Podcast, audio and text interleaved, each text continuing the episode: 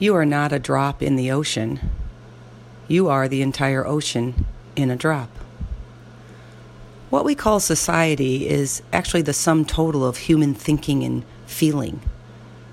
When we change them, we change society.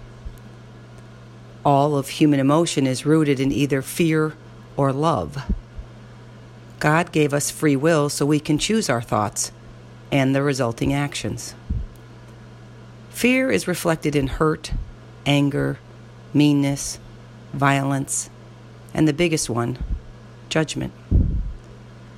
Love yields kindness, compassion, caring, creativity, joy, peace, acceptance, and the biggest one, forgiveness. The creative force of change is within all of us, and it's desperate to express itself. The world we are experiencing today is a result of forgetting we are all part of the collective, all part of the ocean. By living for our individual self or our little drops rather than the greater good. This doesn't mean we should be self sacrificing, but rather choose love over fear. Choose to see and care how your thoughts and behavior affects the whole world the greater good.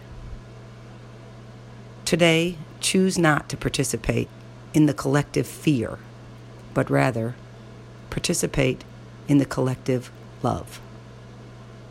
The quote is by Rumi Be willing to side with love.